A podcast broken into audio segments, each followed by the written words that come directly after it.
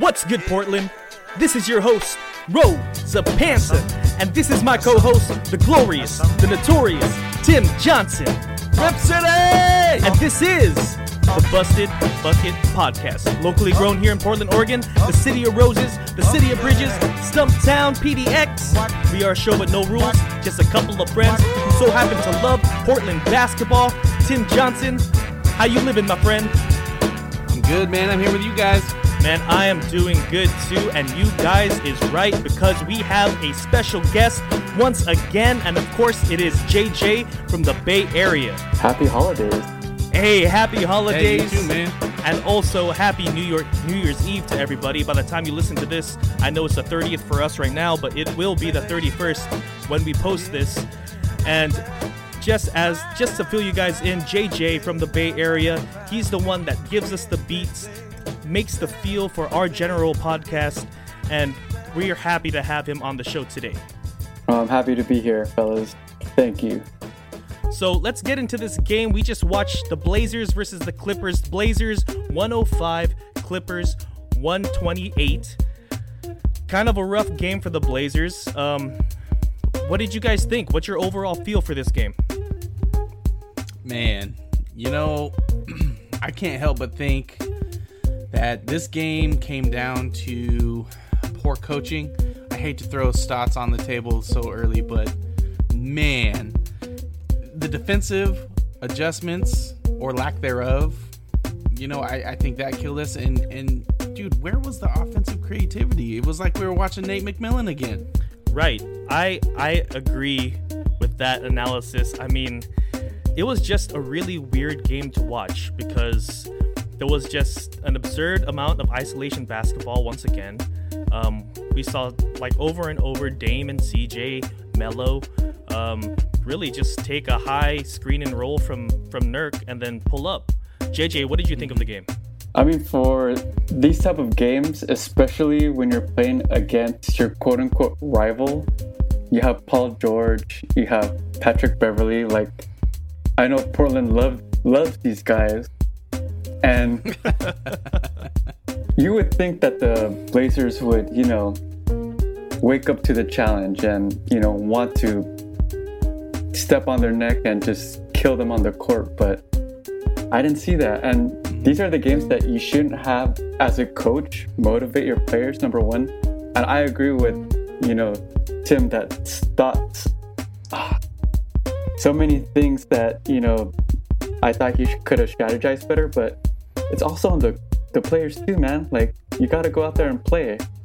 I think, you know, to piggyback on that, you know, one thing that I noticed, and I think we all saw, was that, you know, the Blazers weren't really sharing the rock, right? Like, when I mentioned Nate McMillan, my mind goes back to the B-Roy and LaMarcus era, where it seemed like the only plays that were run were Roy ISO at the top, LaMarcus pick and roll or pick and pop, or LaMarcus on the block. And it kind of seemed like that, with the exception of Nurk was absent, man. Where was Nurk this game? I mean, he was being outplayed by Ibaka. He couldn't guard him to save his life. I think Nurk's feet were too slow, man. He couldn't guard him 10 feet beyond the hoop. He looked really awful. I mean, we're going to take a look at stats here. I mean, Nurkic, we'll just start with him. 4 points and 4 rebounds. That's your starting center. I mean, he was a non-factor. He was definitely a non-factor. He was a turnstile on defense. They got everything that they wanted on the inside.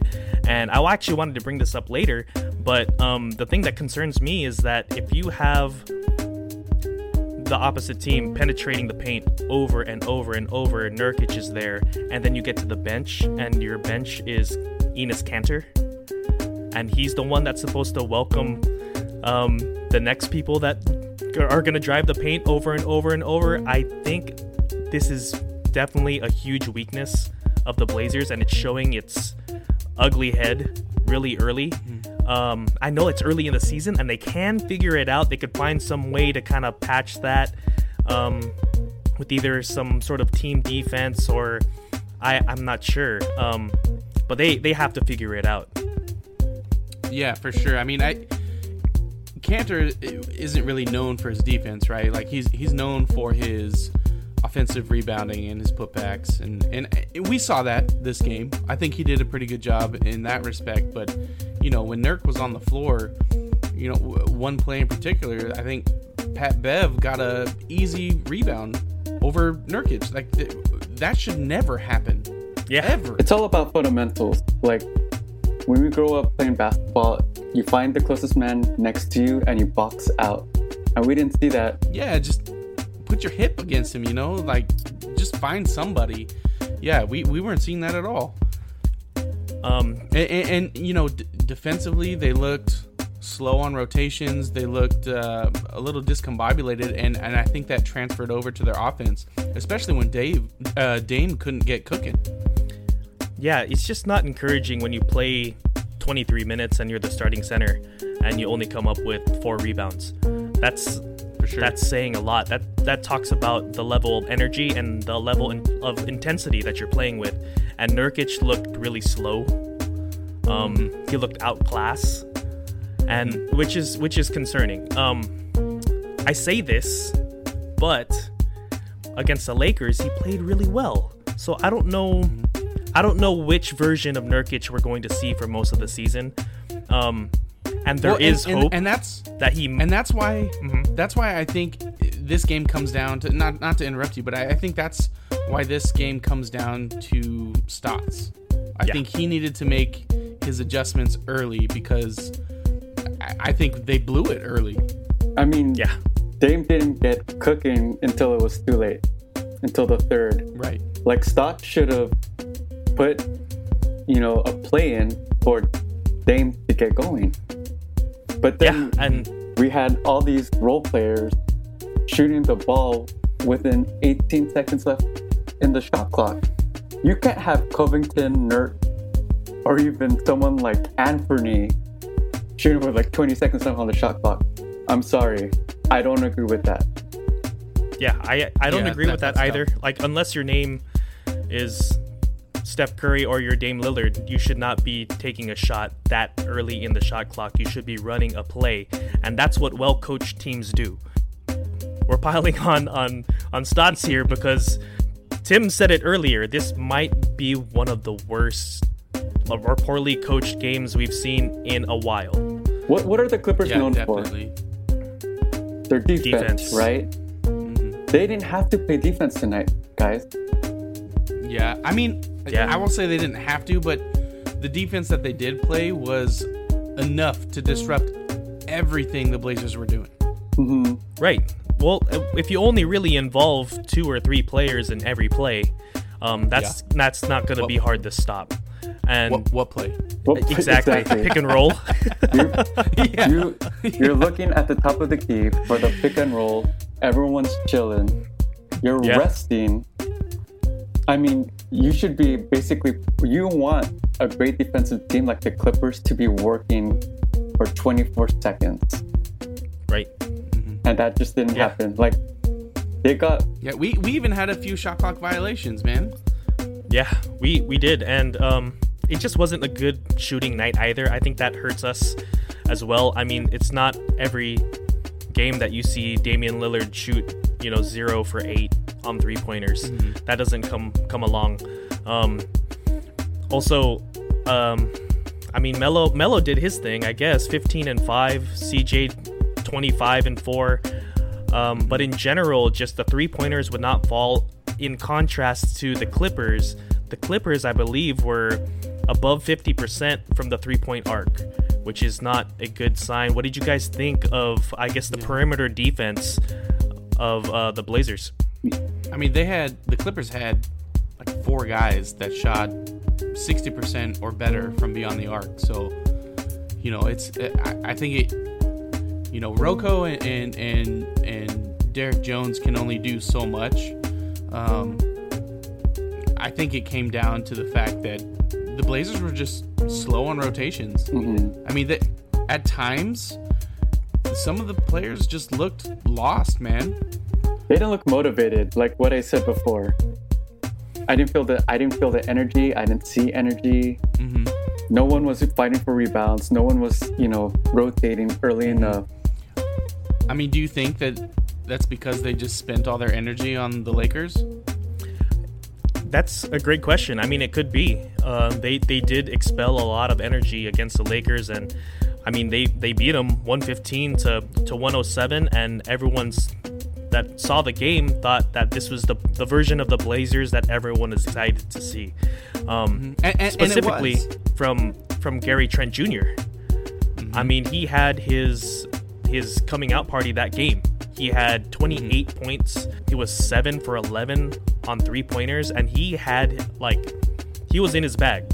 Whether it be a swing pass, wide open three, to a step back three, to driving in the lane and getting a layup, he had it all. I mean, the kid can play, right? Well, this is the thing that I want to bring up. Gary Trent, it seems like the Blazers team in general, the reason why it's hard for them to play with such intensity all the time is because their roles aren't really defined. That's what I see, at least. You have a lot of people who play a lot of the same type of basketball and the same type of role. And the one thing that's interesting that people have brought up, at least in like the Twitter world, is Gary Trent Jr. minutes versus Carmelo Anthony minutes versus Derrick Jones Jr. minutes. Right. Like, who gets the lion's share out of those three? Because all three of them, they sort of have different playing styles, but at the same time, they play the same position. Mm-hmm. I mean, I think if I'm Coach Stotts, I'm giving the lion's share to Rocco because he's a proven defender. Right. He's been in the league a while. Like he should be the guy that gets the lion's share. Now, whatever's left. Right. You've seen sparks from both guys, right? I mean, it's a much larger spark from Gary Trent, but you know, Jones has shown a lot of upside. So I think that's hard to balance out. I think personally you ride with whoever's hot. I don't know if I've been reading too much NBA Twitter, but the temperament within the Blazer fan base seems that they want to see less Carmelo Anthony minutes. Let the youth develop. I mean, it's a love-hate relationship with Carmelo, right? Because on one hand, you have a legend that brings you instant offense whenever he's on the court. Yeah. But he's also a turnstile on defense. What do you think, Jay, though? Like, expand on your thoughts on why you think Carmelo's minutes should maybe be shaved a little bit. I don't think the issue with the Blazers has ever been offense. It's always been defense. And Carmelo, you know, like, I'm trying to speak objectively, but he was ranked one of the worst defenders in the league for the past few years. And if you have your rotation of Kanter and Anthony, and then if you have one of our stars like Lillard and McCollum on the court, our defense like significantly suffers. So it's a give and take. Like, do we even need more offense? Or should we invest more minutes in Jones Jr., where, you know, you're going to be nurturing talent? So by playoff time comes, he'll be ready. That's a good point, as long as he's ready come playoff time. You know, say you nurture that talent all season, you know, maybe you don't win as many games, don't get as high of a seed in the playoffs. I mean, if he doesn't reach that pinnacle of performance that you're looking for, was it worth it? Yeah.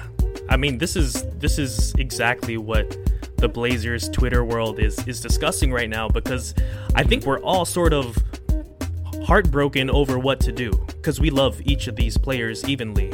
I mean, Gary Trent Jr., I mean, his performance in the bubble, we can't stop talking about it. Mm-hmm.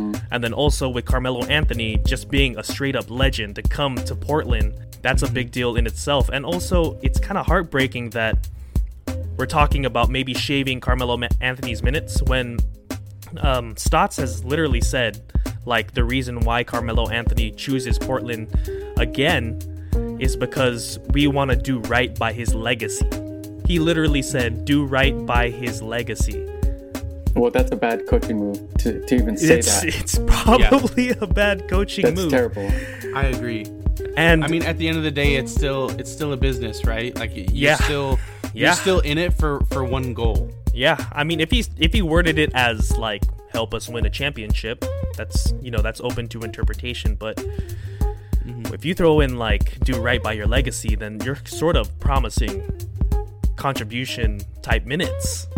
So I don't know if Stotts kind of pigeonholed himself into giving Melo more minutes and if that's going to hamper the Blazers in the future. But it's something interesting to watch. I mean, in business, like Tim said, in a relationship with your ugly girlfriend, you set the expectations right. Right? Like, don't... Wait, what? Don't promise Red Lobster if you're gonna come through with McDonald's. I'm just saying. I'm gonna give you the best burger of your life, girl. I don't even know what to do with that comment. McDonald's down the street, hella good Big Macs, not McRibs. McDonald's fries though. That's hey, those are limited edition. Goat fries. Shoot, that is goat fries though. Undefeated. All right, so from this road trip. LA Lakers, LA Clippers. I wanted to ask you guys, how do you guys feel generally about like the acquisitions that we have had? So we're talking about Rocco and Jones Jr. specifically, in contrast to Harkless and Aminu, because I think they get compared to pretty often. What happened in the Laker game? I mean, it's kind of like a 1-for-1 swap at each position, right? I still think Rocco and Derrick Jones Jr. is an upgrade. I don't think there's any... In my mind, there's no question about it. Okay. JJ, you think upgrade? Upgrade, definitely. I think the litmus test so far was the Lakers. It answered a lot of the questions, I want to say, for the most part. Like, I know you mentioned before, can the Blazers go against a formidable... front court with AD and LeBron, mm-hmm. right?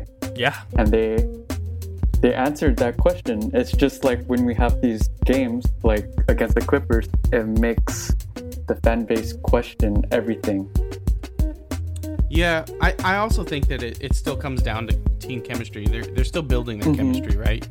Like once they figure out all the nuts and bolts, like, you're going to see more of games like you saw against the Lakers, right? Like, you're going to see a lot more of the team gelling, like looking for the right plays, you know. I think I don't want to call this Clippers game an anomaly. I don't want to call the Lakers game an anomaly either, but, you know, I still think we're within that window where the team is trying to figure its identity. Yeah, I would agree with the whole identity thing too, and I'm glad that JJ brought up the point about the Lakers, because that's actually something that I had a discussion with him. I was like, you know, this win against the Rockets was good, but the loss against Rudy Gobert and him just owning the middle was worrisome. I was thinking, well, what do we have to compete with dominant bigs? And mm-hmm. then we get to the Lakers, we run into AD, and we handle it. And that showed me that this team is talented enough to handle all sorts of lineups. I mean, to hold AD to, what, 14 points? Mm-hmm. Yeah. That's crazy. Really, really good. Really impressive win. So there's hope. I mean, we kind of saw the Jekyll and Hyde of the Blazers team with both LA teams, and I think there's still more growing pains to come. That being said, do you guys feel like the roster is currently complete? No. Looking at the past few games? No, absolutely not. I will say that I personally think that this is one of the deepest Blazer teams we've ever seen in a long while. It definitely seems like there's a hole that needs to be filled somewhere within the roster, but I don't know if that's because the chemistry isn't there. You know, I'd be curious to revisit this conversation, you know, 10-15 games into the season, because I think you're gonna see the productivity increase over the next few games. With the new acquisitions, I think, you know, Dame and CJ, even Nurk. I mean, Nurk is a great passer. I don't know what was going on with this game tonight, but I think we were all upset at Nurk. this game. Yeah. I mean, I think you're gonna see the three of them looking for the new acquisitions more, especially when as they get accustomed to their play style, like especially Derrick Jones Jr. When playoff time comes along, and say McCollum or Lillard gets into foul trouble, is there someone that you think that could be the floor general for the team? Get them defensive stop? I mean, 100% that's Gary Trent Jr. Mm-hmm. I think that's the person that we're hoping he becomes. Yeah. Well, but I mean, he has shown flashes of it. He has. Now, as far as a distributor, that still remains to be seen. But I think that's the guy that's gonna, turn the tide of a game as far as his defensive stops, his shooting. I think that's Gary. Yeah, if Gary Trent can be more consistent with shooting, more consistent with defense, just more consistent all around, and improve his passing, because I think he gets kind of like that Kobe tunnel vision, I'm scoring on this possession and I'm not looking at anybody else. He gets like a little of that, but that's that irrational confidence that I've talked about with Gary Trent Jr. before. But I think he does have the potential to be a great wing player, and I think they should groom that. But I think that's going to come with increased minutes too. Yeah, definitely come with increased minutes. He has to get the time. The thing that I don't see an end game for is the center. Kanter's not going to get better. I'm sorry. What we're seeing from Kanter is peak Kanter. That's it. This is what you're getting. You're getting a guy that gets rebounds and he gets like a turnaround jumper every once in a while, or turnaround like hook shot every once in a while. And then he kind of elbows people in the middle and he doesn't space the floor. That's what he is. That's Kanter. And we love him for what he does. Yeah. And he does it well. Unfortunately, I think this is not tonight, but I don't think Nurk is going to get much better than where he's at. That's where I'm going with too, is that Nurk isn't going to get better either. He's never been a rim protector. Never. And he's not like an athletic or like long big. He's just sort of like really smart, savvy player. But he isn't quite a defensive anchor, and I think that's kind of why Hassan Whiteside and Nurk worked well together, because they were different. They accomplished different needs. And I think we still need one more person to fill out or to round out that center position with someone who's a little longer, someone who could rim protect a little better, or at least just be more energetic in the middle. There's a guy named Harry Giles. I don't know if Portland has heard of this guy, but he's riding the pine. He's sitting the bench.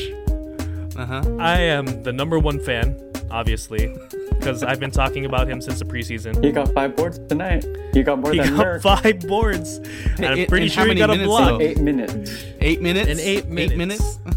That's what I'm saying. Give the guy a killer crossover. Give the guy some minutes. Show me. What I texted you guys earlier is exactly what I want Stotts to do. If he sees Kanter get scored on twice in the paint, Put in Giles. See what he got. I'm glad you brought up Giles, because I wanted to talk to you. I was thinking about this earlier. I wanted to talk to you about the potential to see more of Giles in the wake of the news of Zach Collins. Yeah. Collins is most likely not coming back this season. Yeah. Poor guy. He's done. Yeah. Yeah. And that sucks, because you may be the number one fan of Giles, but I'm right up there with Collins. I loved what I saw from Collins, and I think it's a huge blow to Portland that he's not going to be able to come back. But that being said, the fact that Collins is out, does that open the door for Giles to come in and start making a name for himself on this roster? Oh yeah, baby. Let's go. Give him all those minutes. Whatever minutes Zach Collins was getting, give it to Giles. I mean, that would be 0 at the moment. Well, yeah, he was not getting any minutes. Potentially though. Like, if he was healthy? If he was healthy. I mean, what did he only played 8 minutes tonight, and I have no idea why. I don't know why either. I think you're trying to ride on the shoulders of Enes Kanter and Nurk, right? Because those guys are going to be your workhorse now. Mm-hmm. Yeah, they're supposed to be. That's what they're here for. This is the thing. But do you? So you were talking about shedding Carmelo's minutes for Gary Trent. Do you shed those minutes for Giles? I'm just saying that if Kanter is getting abused down low, give someone else a shot. See, I'm of the mindset that Giles does need some minutes because he shows flashes of crazy explosiveness. He's got the energy to change the tempo of the game. You know, he's going to be there battling for literally everything. Every possession he's going to battle because he's got something to prove. Did you see him posterize C.J. Ellaby? I did. In practice. He said he had to put one on the rook, right? He put a little spin move on him, rose over him, dunked on him. I was like, ooh, he's getting minutes. Didn't happen. Well, I mean, it did at the end of the game. But... Not when it counted. What I'm saying is that we know what Nurk gives us. We know what Kanter gives us. We don't know what Giles gives us. And if he has a higher ceiling than both of those players, at least give him 10 minutes. I mean, especially when you're down 20 points for most of the game. Yeah. Yeah. Change something up. And you're getting abused in the middle. That's simple. I mean, who were our rotations on big this game? And you had Enes, you had Nurk, and you had Carmelo. That's it. I mean, Rocco, I guess, but yeah, like, come on, man. Like, you could squeeze in some Giles minutes. Now that we're talking about the current roster construction, I did want to bring up trade talks that were surrounding the Blazers, and I think everyone's heard of it. Mm-hmm. Everyone's heard of the person that we're targeting too, and that's James Harden. Kind of big news that he added the Blazers. And another team. I forget what the other team was. Was it Boston? Boston. Was it Boston? Yep, it was Boston. Yeah, it was Boston. He added Boston and the Blazers to his destination wish list. JJ, what do you think about potentially trading for James Harden? What it might potentially take to get him to? I mean, that was his show. That was his kind of like audition when he played against the Blazers. And CJ kind of countered. Yeah. But we were texting each other, and it was just like, Harden made some unbelievable shots. Like he does. And, I'm not a fan of his game, but it translates to wins. It does. And you kind of have to entertain that thought. Like, the duo of Dame and CJ, we know what we're getting. Like, how many more wins can they be better this year compared to previous years, right? Is this the roster shakeup that the Blazers need?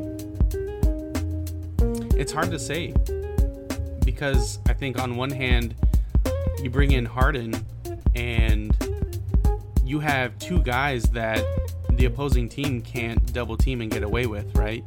Like you can't double team Dame and expect to get away with it when Harden's on the court, and vice versa. But on the other hand, are you going to mess with the chemistry between Dame and his off guard? I mean, that's one thing you have to take into consideration. It could be pretty devastating. Yeah, I mean, so what we're really talking about is probably having CJ in a trade, right? Whether that be CJ, Gary Trent, some picks, and then maybe throw in, Giles, possibly. Throw in Rodney Hood, please. Rodney Hood. Yeah, I mean, poor guy.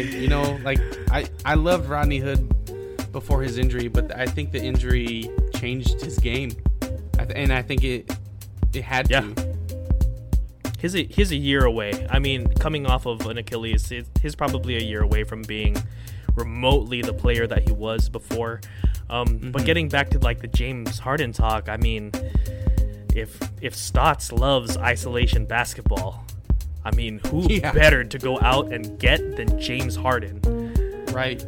And for someone that came into this season way out of shape and not focused to come out and score like 44 points on us. Like it was nothing. Like he made some crazy shots, but he makes crazy shots all the time. So it's like normal shots. Mm-hmm. It's just incredible. And I think that Portland is just kind of salivating over maybe something new. Mm-hmm. I know that we love particular players. We love CJ. I mean, absolutely. We have mad love for him. And but James Harden, but I think you can't talk about a trade for James Harden without having to involve CJ. Mm-hmm. Portland just doesn't have the pieces to give up anything other than CJ. Right. I mean, we're not giving Dame to anyone. No, never. Dude. So if the Blazers were to give anyone away, it's going to be CJ, probably packaged with one or two other guys and some picks. Do you guys think a duo, Dame and Harden, would be a potential threat for the championship for the Lakers? Or is it more of a lateral movement? I mean, I don't think that's lateral at all. Okay, let me back up. I can't say it's not lateral at all because in some respects, like CJ even proved he can do almost everything James Harden can do. I mean, in that game, the only difference is James Harden also had 17 assists. That's true. You know, that's another thing that, you know, James Harden could be an upgrade as far as being a floor general when Dame's off the court. Pump the brakes a little bit though. CJ can do everything that James Harden can do. Come on now. I mean, James Harden. He scored 40 plus points as well. In that I'm saying? I'm just saying, I will say CJ plays better defense than Harden. Well, I mean, yeah. You can't say he doesn't. I mean, maybe. But I'm saying no maybe. It's 100% yes. Are you kidding me? How many times has James Harden been on Shaq and the Fool just because he lost his guy on defense? James Harden has CJ lost his guy on defense. James Harden has probably averaged 40 points for like the last 6 years. Dude, he has never averaged 40 points. Dude, are you serious? Harden is in MVP talks all the time. Harden is completely amazing. Sure. I think in I'm not saying he isn't. I think if there's a tier of superstars, James Harden is at least near the top. And then CJ's gotta be like a rung below. Would Stotts even maximize Harden's talent though? Like this is a Stotts bashing pod, but I mean based off of this game tonight, no. Like here's my assessment, guys. Like the last three games, the Rockets game, what I saw was that the Blazers have the talent to win a game. The Lakers game was if they executed on defense and moved the ball around, they'll win a game against the best. Yeah. The Clippers game was if you don't execute at all, you don't move the ball, you don't play defense, you're going to lose by 30 or more. Yeah. Right? And it's just like, we have these explosive players on offense, which are Dame, McCollum. Why aren't we having Nurk catching the ball on top and using his passing ability? He's known to be a above average passer. Would you guys say a great passer for center? Yeah, I would say so. I would say he's a good passer for a second. Yeah, he's a good passer. Just like we're not utilizing the talents of the players. Like Dame and McCollum, that's a dream to have two great shooters on your team.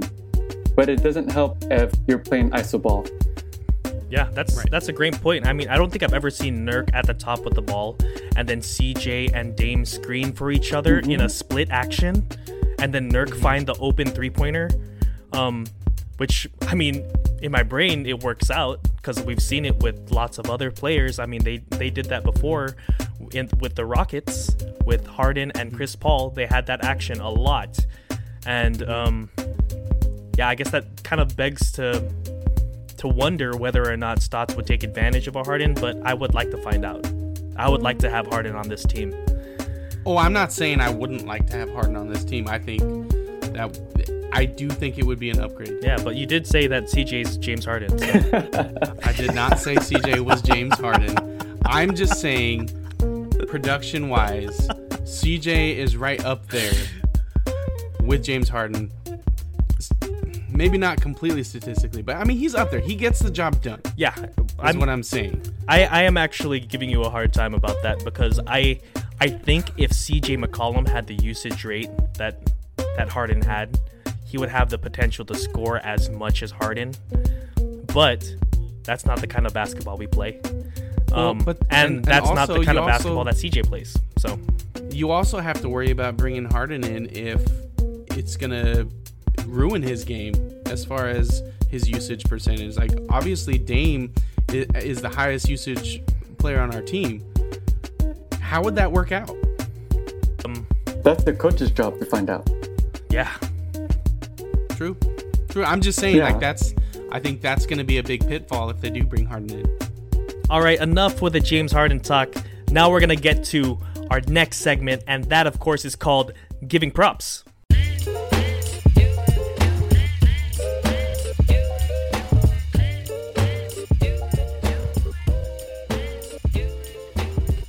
Come prop up on Thrive Fantasy this season. Thrive Fantasy is a daily sports app for player props. They've eliminated the need for countless hours of research because they only ask you about the top-tier athletes in their respective sports. For example, the New Year's Eve DFS features Joel Embiid's point total at 24.5. If you picked the over, it was worth 95 points, and if you picked the under, it was worth 105 points. The app also has Steven Adams' rebound total at 10.5. If you pick the over, it was worth 115. If you pick the under, it was 85. It's a fun and easy way to get into fantasy.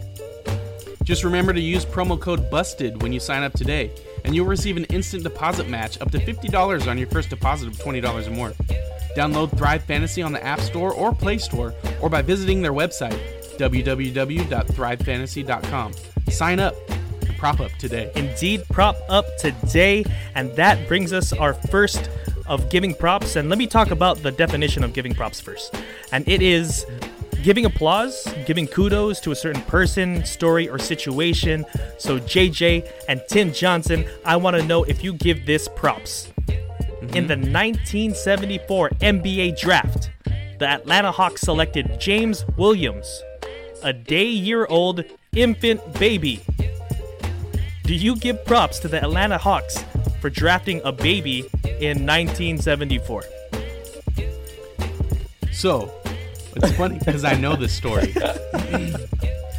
Elaborate. What do you know? This article here, I forget the guy's name. He was like a GM or something of the Hawks at the time, and his wife had just had a baby, right?